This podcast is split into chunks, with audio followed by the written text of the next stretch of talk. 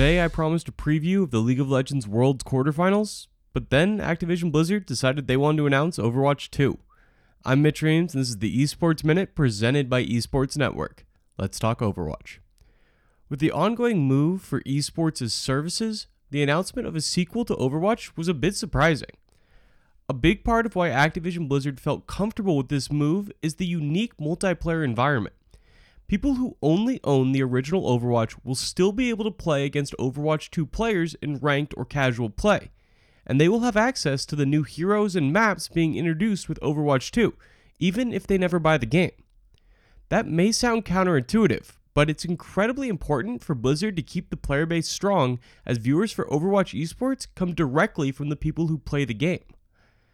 With a move to homestand weekends looming in 2020, Blizzard needs to see filled out stadiums around the globe this coming year, and doing anything that jeopardizes ticket sales would be really foolish.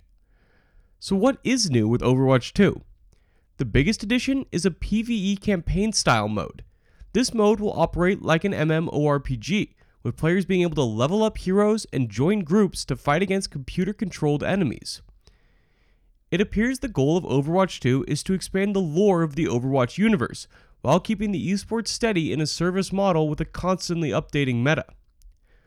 While other games like Fortnite have introduced entirely new modes as free additions, Blizzard saw a chance to receive an injection of money into the bottom line.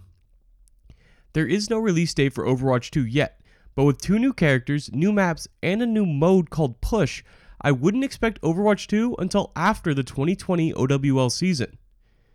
Happy Friday. On Monday, I will make it up to our League of Legends fans with an early preview of the World's Finals matchup. For now, let's go G2 and IG.